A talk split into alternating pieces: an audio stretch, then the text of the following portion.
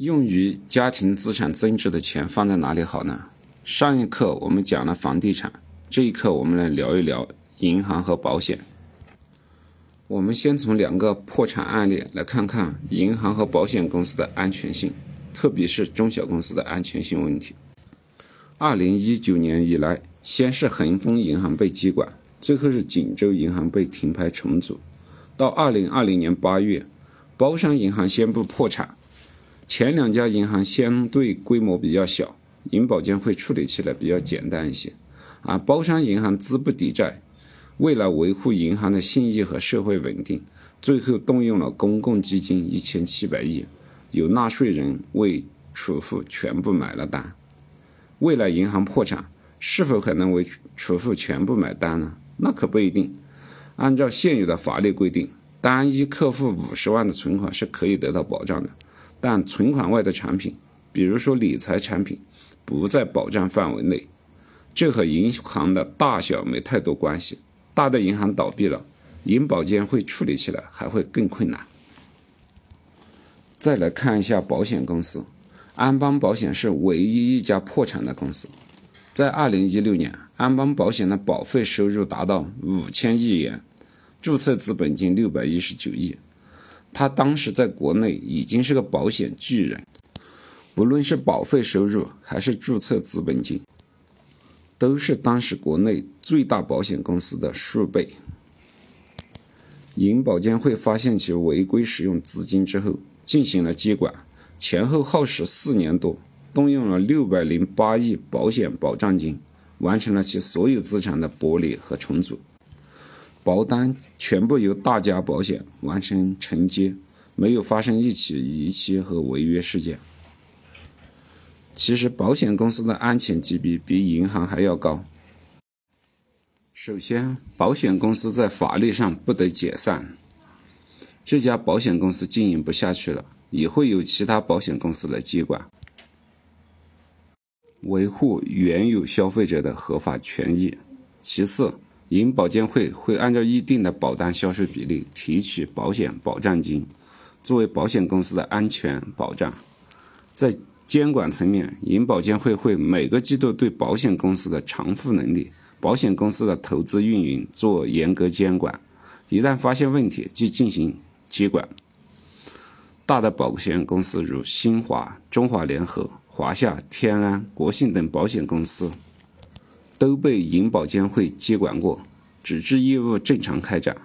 保险公司为了转嫁风险，也会给自己买保险，也就是再保险。这样就又多了一层安全保障，所以总的来说，我们的资金在保险公司里的风险要比银行小得多。同样，这也和保险公司大小没关系，小的保险公司发生问题，银保监会处理起来会更容易。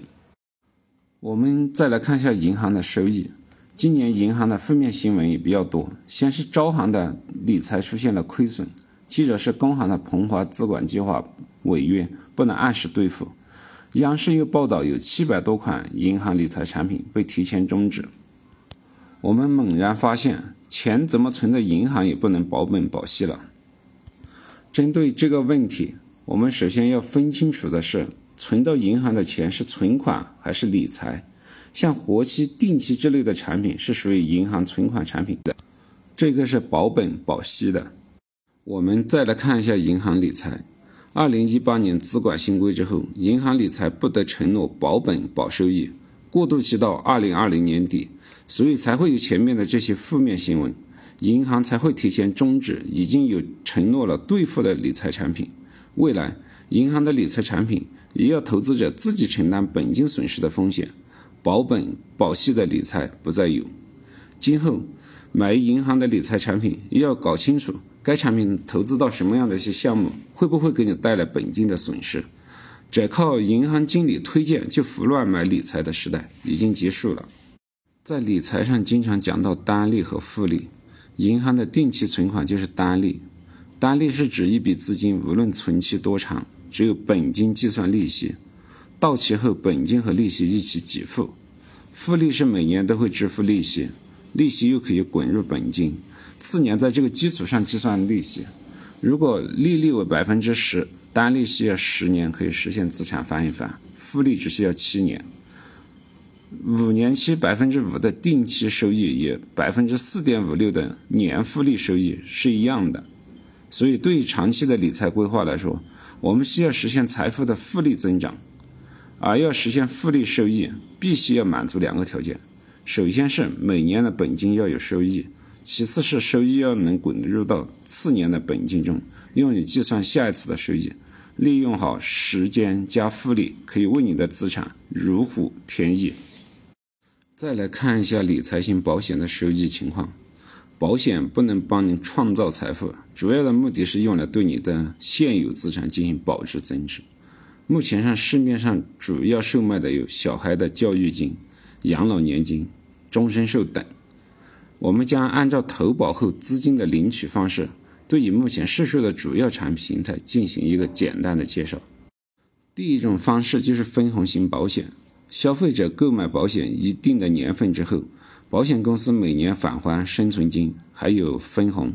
过去的银行买的保险大部分都是这种，这种保险主要起到是强制储蓄的作用，一般分红和生存金都比较低，大约可能就是百分之二左右的年复利。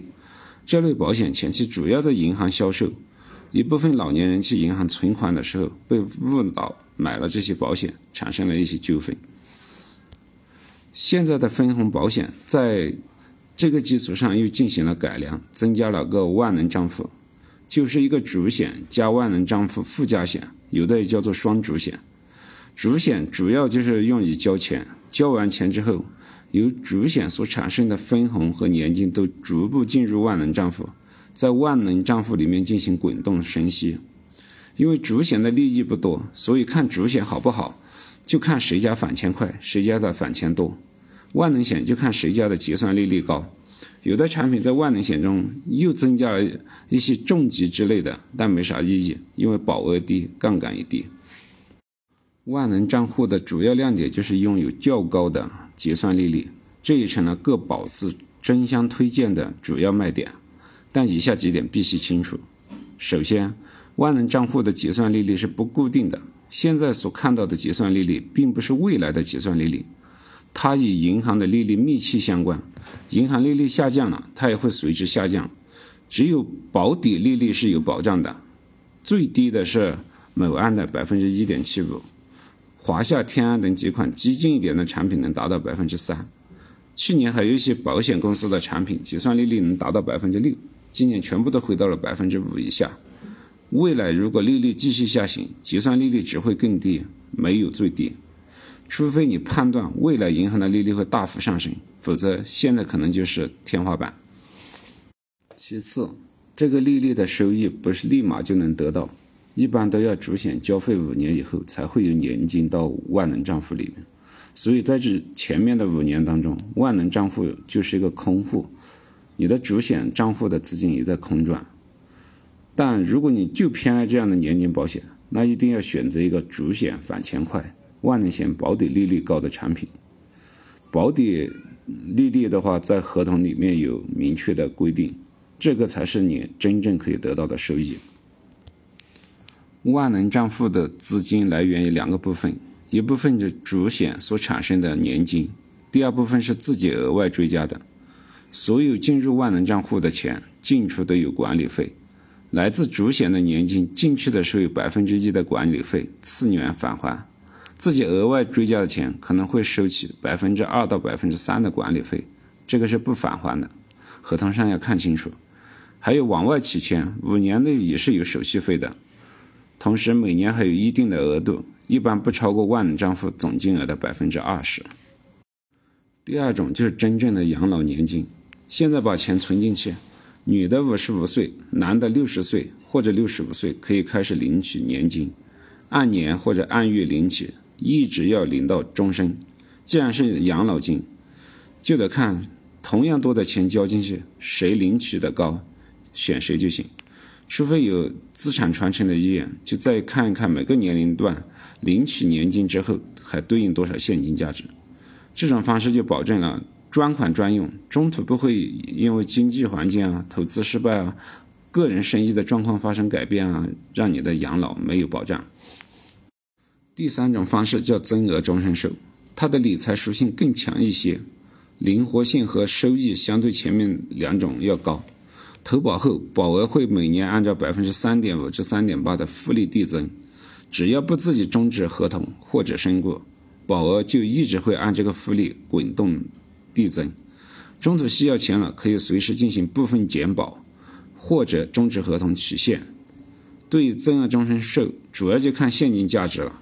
现金价值就是每一个年度对应的保险利益。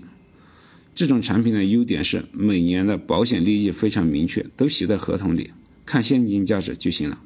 同时灵活性非常强，可以随时减保或者终止合同。随着银行的理财打破刚性兑付，不保证本金和利息的安全，增额终身寿可作为长期银行理财产品的替代品。